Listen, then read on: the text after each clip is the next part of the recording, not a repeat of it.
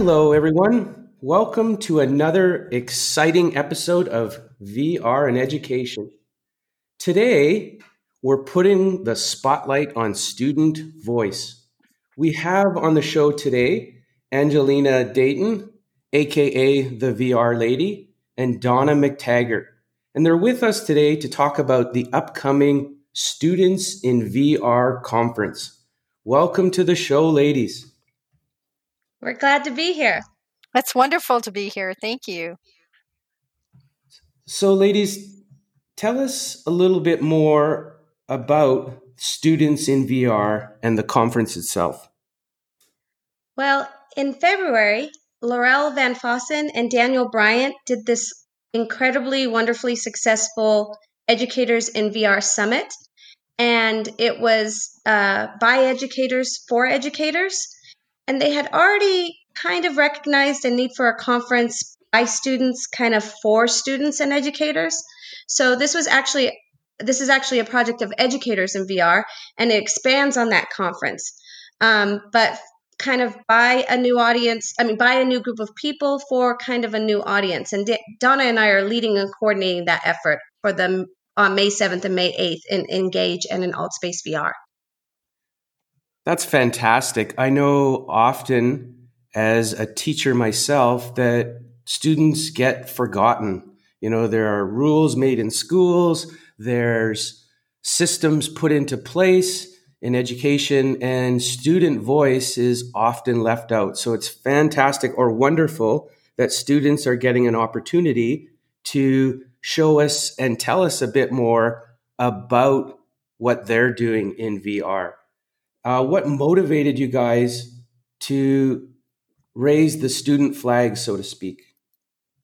I, I think that um, we recognize that as education moves forward, the distinction between student and teacher is going to become more and more blurred. Teachers will become more like a like a guide as students begin to own their learning, and and um, and so many teachers um, are going to be looking to their students to help um, in the creation of the environments in which they learn and even in the contributing to the content. So the students in VR as a group is in place to start exploring this kind of paradigmatic change in education. Now that emerging technologies has made it possible for students to become active in the creation of the world that they inhabit, and I would even say in the in the knowledge that's created you know so they're creating the world and they're contributing to the knowledge that's being created. And this is uh, students in vr is just the platform to kind of explore and share the change that's happening. Why hold the conference in vr and not just regular uh, video conferencing? So i think that um, vr allows for an embodied collaborative learning in a way that video conferencing just doesn't. Video conferencing at best is turn taking, and at worst, it's passive learning, right? And so I really think that volumetric platforms will be the way that we will engage in the future, and creating those immersive environments and learning how to teach in them is what we should be doing now. Donna, I know you've been in VR a lot of times what what do you appreciate most about being in VR compared to video? It's presence. It's all about presence. And you just there's something about feeling like you're in the same room. You you have a different kind of shared experience. Um and it's I mean it if you liken it to um, comparing um, having a phone call with a friend or meeting a friend in a coffee shop right? There's it's both can be appreciated both can um, you can you can have a connection at both but there's something about that in real life um, communication and vr takes it um, allows us to have that close to real life connection with people from around the world. And it just and you feel like you're in the same room. You sort of forget even a lot of times um, i'm a multitasker um, and a lot of times I'll be in 2D. I'll, I have um, um, apps installed on my computer, and I literally go into a VR app through my PC. And I still, I forget that I'm looking at this screen. I forget about my environment around me. I forget where I'm sitting. And I actually feel like I'm in the room and I actually feel like I'm with those people and we, um, that are with me in that room. And we all, we comment on it a lot, how we just feel like there's a togetherness, um, inside, um, a VR app. It's, it, it's hard to explain. It's, it's certainly something to be experienced. What a fantastic answer. I want to unpack the multitasking thing for a minute here because I try and preach to uh, my students to try not to multitask. And I do a little activity with them. It's called the right family. So what happens is I form a group with students. Maybe there's 10 people in the group, and you have to hold an object in your hand. And I read a, a story or a vignette about a family, and they're called the right family. So in the story or vignette, there are several words right and left. So they every time the, the students hear the word right or the word left within the story, they have to pass the object around the circle. So the idea of this activity is they're trying to listen to the story, but they're multitasking. They're trying to pass the object around the circle.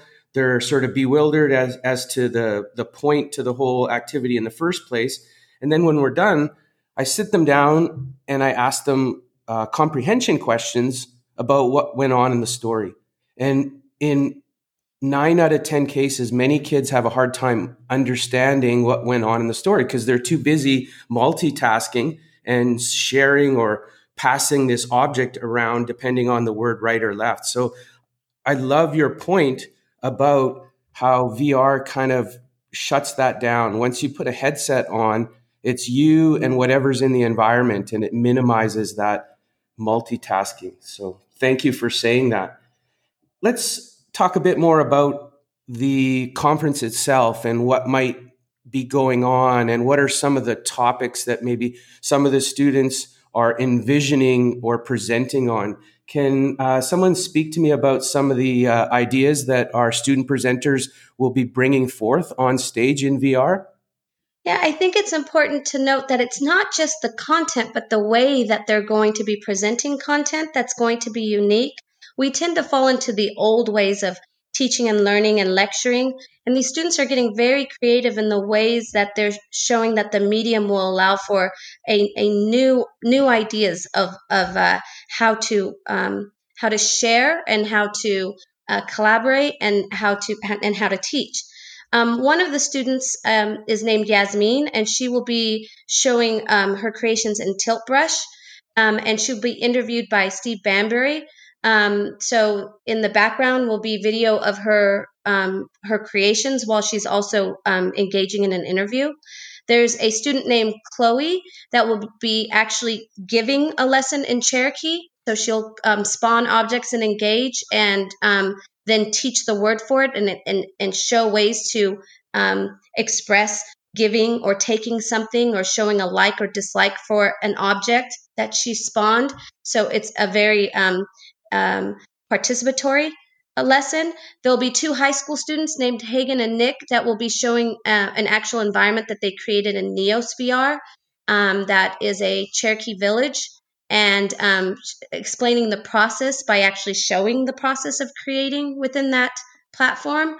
Um, and then um, a student named Kayla is going to show how algebra, which math is not normally people's favorite subject, how algebra can be engaging and embodied if you do it within a um, uh, volumetrically inside um, inside e- either an already created program or if you create your own environments to explore kind of the the uh, everyday algebra of our lives. And so, um, so she'll show very various ways to use content that's already out there to contribute or, create your own content so that your students will want to learn the math um, that a lot of students don't want to learn. So it's not just the content, but the way that they're showing it that I think is going to be interesting. And not only that, but not only that, but I I like that you said process versus product.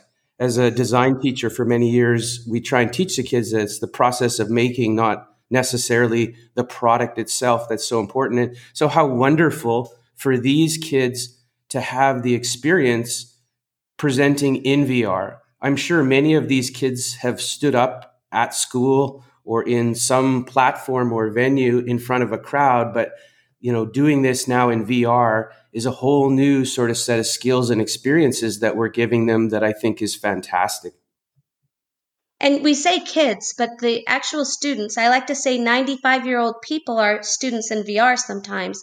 So we have graduate students, um, all learners in VR right now. And so when we say students, it's broadly defined. We do have some elementary school students that will be showing us that even though they can't create content yet, their jobs are to maintain the cleanliness of the headsets. So they're going to talk a little bit about how to maintain headset cleanliness. And we have high schoolers, but we also have college students and graduate students. And so um, students is broadly defined for the conference. We're all learners. So good clarification. Do we have an approximate number that we're hoping to have for the conference in regards to presenters? I'm going to defer to, um, so we'll have, I'm going to defer to Donna on that. Um, sure. So, how we've broken out the conference is we're doing it in two days one day in Altspace, one day in Engage. In each day, we're breaking it out between a European audience and a North American audience based on time. Um, time zones are um, one uh, a thing that we deal with in uh, virtual that isn't such a big deal in real life. But when we get into a virtual space, um, now we're connecting people from around the world, and time zones become increasingly important and an increasing struggle for all of us. Um, so we've broken it out between European and North American. In in um, so, two different six hour sessions with a two hour break in between. In those six hour sessions, we have four hours of presentation time, like four separate um, one hour presentation times, as well as a keynote. And so the presentation times will be used um, the way the um, the mentor is meeting with students and they're preparing the um, the um, the presentations as per what um, Angelina just said. So we're doing, so we end up having 16 presentations and four keynotes over the span of two days. Wow. And each, each pre- presentation can be anywhere from one to four students, depending. So, um, so there's more than just 16 presentations. There's 16 sessions, and That's then right. and then each, the there may be more than one presenter inside any given time slot, and and that varies. So what we've done is we've given the um, so each hour has a mentor we call them and that mentor is working with a group of students and like angelina said anywhere from two to four so they're determining within their hour space um, if they want to present as a group or they want to do individual exactly how each pre- each presentation will be um, unique and that's one of the things i love about this conference is because we've given the mentors and the students um, free reign to use that time to teach us things in the manner that they want. Fantastic. Uh, this is hard to hard to gauge when you look on social media because many of us adults don't necessarily follow students, but I'm curious as to whether you think the uptake and adoption of VR is higher in students. Now, I know Angelina did a great job to define what we mean by students. Students can be uh, a learner per se. Is the uptake of Angelina's definition of students, which means it could be someone that's 90 years old but is learning something, or it could be someone that's you know in kindergarten learning something. Do you think the uptake of VR is higher in students than say adults in business, etc., for VR?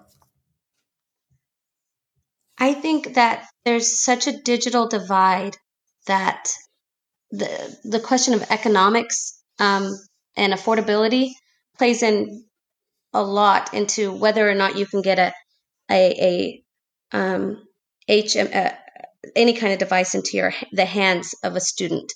Uh, what I do find though is in regards to students and teachers, um, students the way they engage is very much different. And so I think that those people who are coming up are not content consumers, but content creators. And so what we'll find is a transformation within the next 10 years that those students that are in this conference right now are going to be the teachers or the heads of industry pushing this technology forward. So whatever is happening right now, I think is the precursor to it, the engagement being older people and people that want to make it um, uh, a part of what they teach, or um, both in industry and in education. So um, we're in the middle of a transformation because the youth are really pushing content creation, not content consumption. And so they very soon will be the people that are leading this emerging technology. And so you're going to see, I think, you know, within the next five to 10 years, a huge transformation in who the who the users are going to be. And I think affordability is also going to play a, a huge role in that. Is that shift a consequence of intrinsic motivation, or do you think that the education system is transforming enough to cause this shift externally? I think it's a um, I I think that the primary um, influence is that the medium is a different type of medium, right? And so television was very passive, and the generations that grew up with television weren't creating content.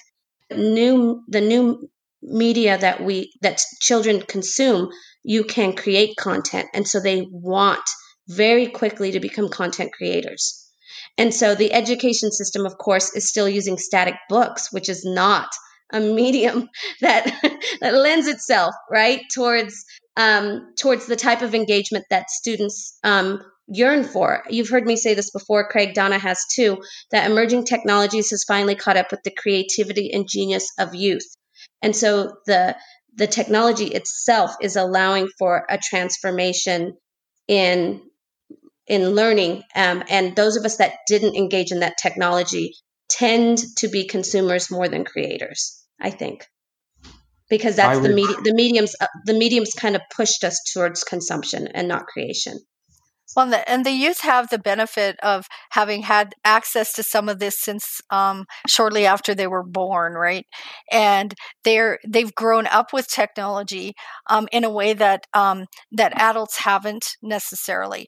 And so we know that it's always um, easier to uh, learn when you're younger. It, it, it's we learn all our life, but it it does get it is definitely easier when we're younger. And and these youth have an um, just this amazing um, opportunity to build on things that they learned when they were really young that we as adults are still struggling to learn right? Um, now they're they're building upon um, that technology and i it it they blow my mind every day and i'm, I'm excited to see um, what um, that generation or a couple generations come up with as i as i watch them expand on things they're learning.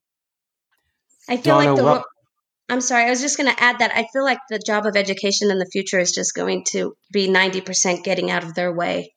Mm. So go on. Sorry. that, that's okay.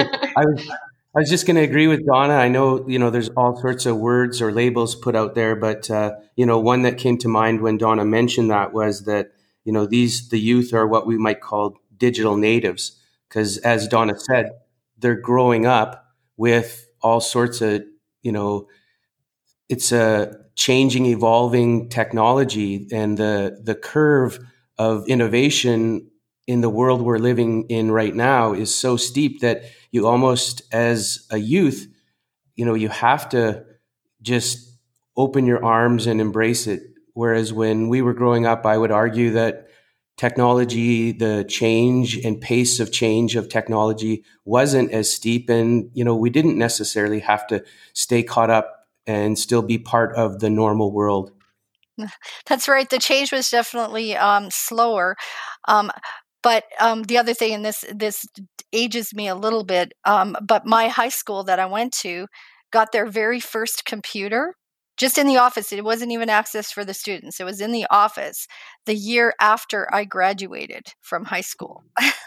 and so some of us really have had no no um, ex- exposure and experience with technology during those years where we learned so many things that we base the rest of our life on, right? So uh, so it's uh, students definitely have an opportunity of changing the world in a way that we just simply can't imagine right now. Let's talk a bit about the two platforms that you're going to use for this conference. So many educators listening to the podcast might be relatively new to VR in general. And so the two platforms that were mentioned are AltSpace VR as well as Engage. Can uh, each of you talk a bit more about these platforms? What are they like? What would what would a person see or experience in regards to them? Um, I'll maybe start with that. So there's there's different platforms out there, but social VR is still such a, a new thing. I teach um, I teach one on one classes inside um, AltSpace, and often let people know that are new to VR, no matter what age they are at, 13 or older, um, that they are really pioneers. It's still beyond. It's we're still not really early adopters to te- this kind of technology, right? We're blazing the blazing a pathway for for what will become when um, Facebook Horizon or, di- or different apps like that become more mainstream. So right now, um, everybody's sort of in it together, learning together. Social VR, um, AltSpace would be a social VR app, and people find it in the gaming section of an Oculus store or Microsoft because there sim- simply is not a category for social VR, right? So between the two, there's there's all sorts of differences. There's all uh, we picked two only because that um, you want to make it manageable when you're um, organizing a conference like this so I would see Engage has um, is a, a, great educational tool. They have things like um, 3D objects. I think they have over 1,200 different objects that you can bring into a space. You can have people in a space and easily um, change it from one environment to another. They have a lot of um, they have one particular feature. It's called spatial recording, where you can actually do a recording of somebody giving a presentation of some sort. And then later during a presentation, just with a couple of keystrokes, put that recording in, and it almost looks like um, I, w- I will tell you sometimes you do not know that it's not the actual person giving a presentation at that time. This the spatial recording is so um, lifelike um, inside VR. Um, but so uh, um, that's engage AltSpace has is combines an event space with more of a social environment so there there is a lot of um, destinations which would just simply be for social rather than um, specifically for learning so it encompasses both and i think that it's a little bit less structured but it's also a free platform so it's free to um, to go in. It's free to host events.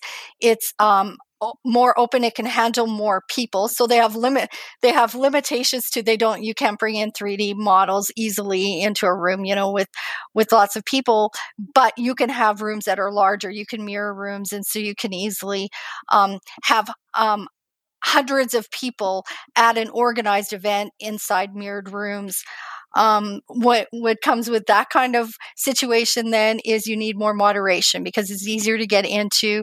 It's um, it's uh, used by a lot of um, different age groups and different um, different people, and so more moderation is you is needed within um, structured events or maybe even in in common spaces. Um, the uh, Engage I mentioned has the the recording features built right in.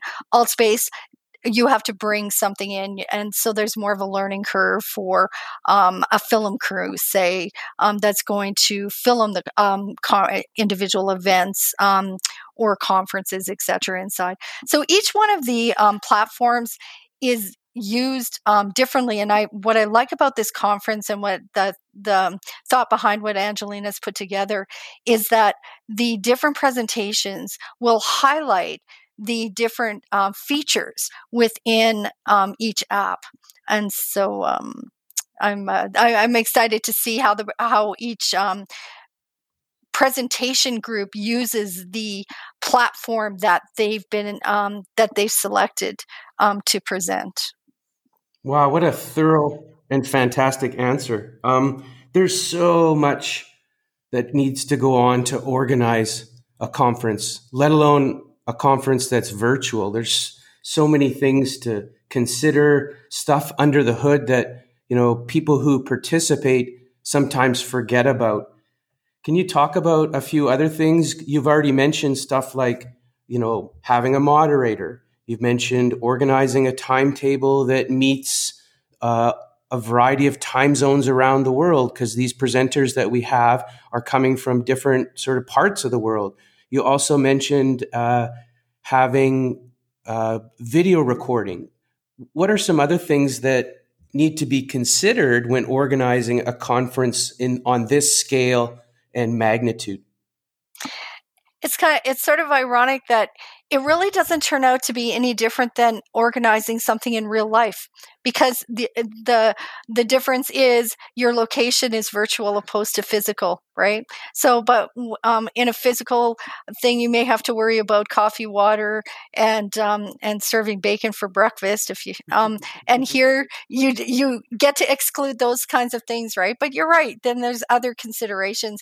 I think um, because virtual brings people from around the world it's a 24 7 platform, right? No matter which one you're talking about, it's a 24 hour um, platform. That's the great thing about brings people from around the world but now all of a sudden time zones become really significant and um, i know even just um, asking people questions we're not used to answering in a time zone. Yes, 9 p.m. is good for me, or 9 a 9 a.m. is good for most people, and for me, it's 9 p.m. probably.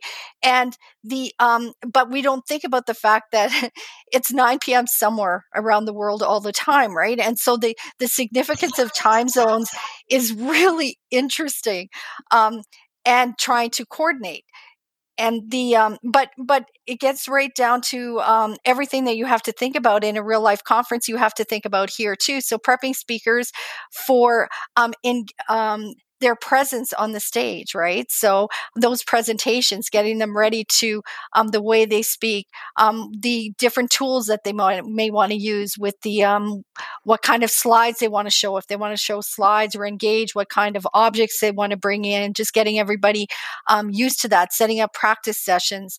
Um, and the um, the recording is a big thing.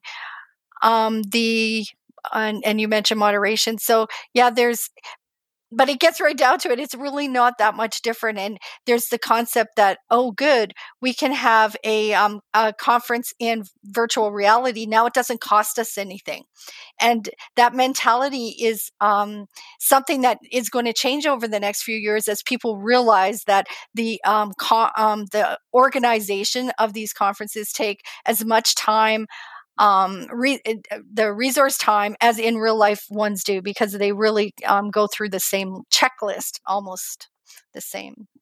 Do you do you think there'll be a day where cost starts to factor in? I know uh, we all three of us were in involved in not in organizing but involved in some way with the educators in VR conference and that was free and then I've noticed lately there's been conferences in VR. For example, they just had one in Paris uh, called Laval Virtual, and that was free. Do you think there will be a day where conferences in VR start to charge money again? I absolutely do. And I'm a, a, proponent of this. I think that within the XR community, those of us who are working inside this, um, in this space, that it's really important that we put value on on what's happening because there it really is virtual is just another space. It's it's a different room right? Instead of being across the table in the same room you're across the table in a virtual space but everything around it it still took time and effort. So like i said there's costs that you can reduce um, so hotel costs flight costs amazing what we're doing for um, the um, the climate right? Mother earth is is celebrating right now as all of us are staying in our homes and and it's its brilliance is coming to light, right? And as we do virtual things, we get to um, we we get to have a less of an impact on the planet. But it's still in every other way, it's still involving everybody's expertise. And what the, in a real life conference, people are bringing their expertise and their time and their learnings. Well, it's not any different. And I think that it's not sustainable to continue to, um, for the XR community to do everything for free. Um, it, that's just not a sustainable model. Now, what can happen though is it can be done for reduced costs. So, for the summit, for instance, I was the um, for the Educators in VR summit that happened in February. I was actually the summit manager for that, and it was an unbelievable experience um, dealing with um, the different speakers and the different issue, you know, issues that we had with the platforms and the sessions and and how do we book sessions. There's all sorts of these challenges, and it it took a lot of time to do that. And I think each one of these conferences um, that's free is giving people exposure and increasing the audience. But I do think that conference fees um, for that are moving from in real life to in virtual. The conference fees can change; they don't have to be as high because let's we um, there's just there's costs that don't come into virtual, but virtual is not cost um, cost free right? There are costs associated with it. And um, and i think it's important that um, that we place value on um, on the expertise that's being um, contributed I agree with you. Great answer. Um, let's shift back to the Students in VR conference for a moment. So, what kind of measures will you guys use to decide that it was a success? I'll start with this, and Angelina can fill in. But I think that um, we've we've actually talked about this, and I think this success, we already consider it to be a success. We've already found a group of people who have a um, that we've ind- that we've picked out that we've um, approached about being mentors and finding students in their in their um, community that w- they would be willing to work with to create the presentations right there that's an amazing um, an amazing thing that they're doing and that's already no matter what the presentations are for us it's like icing on the cupcake because the um, the process of what they're going through is already a success. These kinds of conferences um, exposure for these students to um, to contribute to the um, to these different XR spaces. We want to do more of that in the future. So this is like a template. So every single thing people have been contributing is already a success. Now we're going to be um, we're going to be making it available for people to be in the room. We're going to be doing a live stream. People are going to be able to watch, and I think that it's going to be important to us to see how many people um, how many people watched, how easy it was that for them to find. Um, like there's there's new challenges that we have for these um, for these virtual experiences to to get um, the links out to people to watch.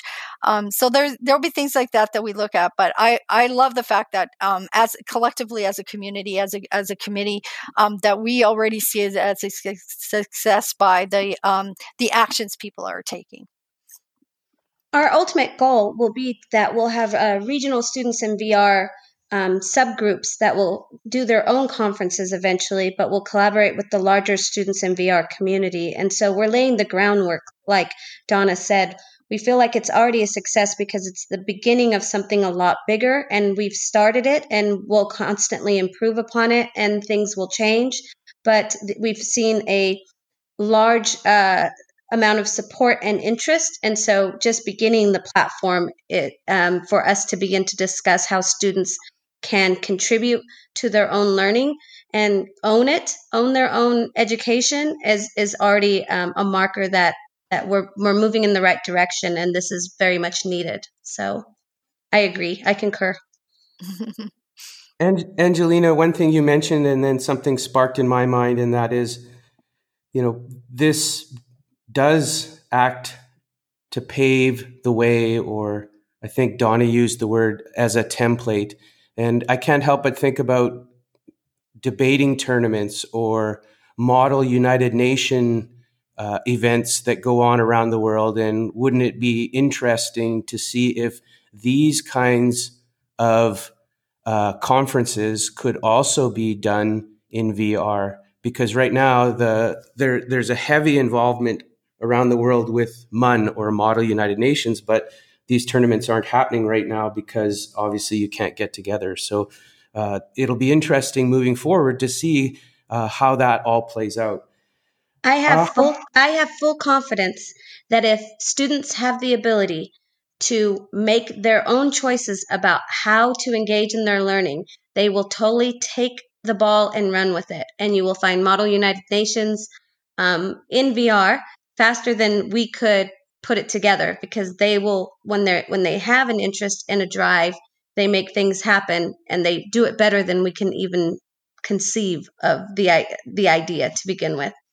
So i have full confidence that that's going to be what's going to be happening in the future and what it does is it's such a mobility equalizer. So now all of a sudden, people who wouldn't have the opportunity to ever participate in something like that, whether it's because of economic reasons, whether it's just simply you can't travel, whatever that is, um, or people who with um, disabilities of any kind, VR is such a mobility equalizer. So so brings every um, brings people together in a way that um, they couldn't um, in the past and the other thing is for um, social isolation and there's a lot of right now we're doing a lot of self isolation right? There's a lot of there's a lot of kids out there that are socially isolated just because they don't feel comfortable and i'm um, being in in groups they don't feel comfortable in their school they don't like they simply don't feel comfortable and i'm continually amazed by conversations um, that I participate in or overhear of people inside VR who speak about with the, with this enthusiasm and excitement that you simply can't duplicate how they couldn't they just can't believe how their life has changed because they've made friends. They've come in and they can be able to speak. And now all of a sudden they're asking question in a room where there's 40 or 50 people and they're talking to the program owner of altspace for instance and they're asking a question and engaging with people in a room and there it's just it's hard to um, it's it, it's hard to describe what that's like when you hear people who are liberated in that way. And I think that I'm um, going to your question that now all of a sudden this opens up um, the plat- um, opens up the space for people with all sorts of different voices to contribute to the conversation. Wow, well said. I am so excited to uh, watch this play out, how can other people listen to or watch the Students in VR conference? Well, again, I'll start with this, and then Angelina can. Um, uh, she's such an eloquent speaker, can round this up. But we are going to have a website, studentsinvr.com, and the there will be links on the website to a live stream.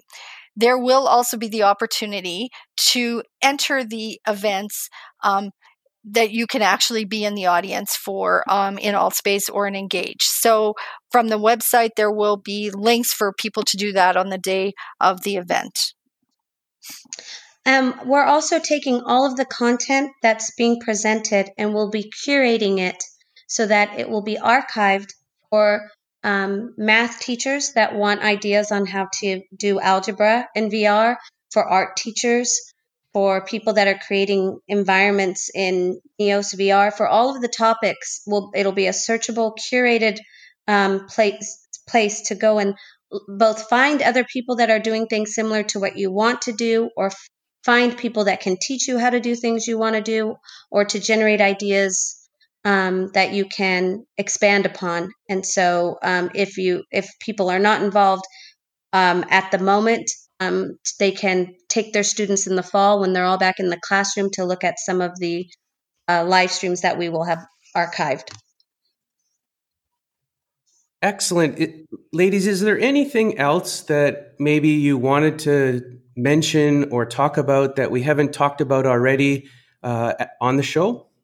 There is going to be what's called and what we call in betweeners, which is while we're highlighting AltSpace VR and Engage, um, there are two other platforms that, in between the uh, European time zone and the North American time zone, um, they will have open events in Neos VR and in Minecraft VR. Two people will be hosting, I mean, two, there'll be two hosted events so that teachers can be exposed to two more platforms. And in the fall, we hope to do another Students in VR conference where we'll be highlighting many more platforms and having many more student speakers. So this is not the only event we are doing. Like Donna said, it is the um, it is just the template for something that we hope to duplicate in the future. How can people get a hold of you guys if they have more questions or just want to continue the conversation? Maybe they're excited themselves about trying to do something like this. Um, I can always be reached at uh, thevrlady.com or thevrlady at gmail.com or the VR Lady one on Twitter. And now we have the students in VR.com website. And Donna? Um, I'm uh, on Twitter. I'm just uh, Donna McT, Donna MCT, and my I'm also a lot on Discord. Uh, Donna MCT pound three eight one three. Fantastic. Listen, ladies. Normally, I I anticipate that a uh, podcast goes for about 30 minutes. And I know when I go beyond 30 minutes, it has been a wonderful, fantastic conversation. And we are well past 30 minutes. So that's a, a testament to you guys and your ability to explain and make uh, the topic so interesting for all the listeners. So thank you so much for that. But more importantly, thanks again for raising the student platform and giving students, as Angelina talked about, the opportunity to, you know, move everybody else out of the way and let them sort of take hold of the ownership and the agency and the responsibility that they so deserve uh, when it comes to uh, learning and engaging and leaning into learning like this. So, uh, hats off to you guys. I look forward to uh, watching this conference play out. I believe May 7th and 8th. Is that right, Donna? Yes, that's correct. Um, 7th is in um, um, Altspace VR. On, on Friday the 8th is in Engage. Wonderful. If you guys hang on after uh, I close this out, we can have just a quick talk or chat. Thanks again, ladies. Thank you. Thank you. I miss one of the things we love about VR um, in all spaces. we get emojis. So I'd be throwing up hearts if I could. I love those hearts. yeah. Have a great day.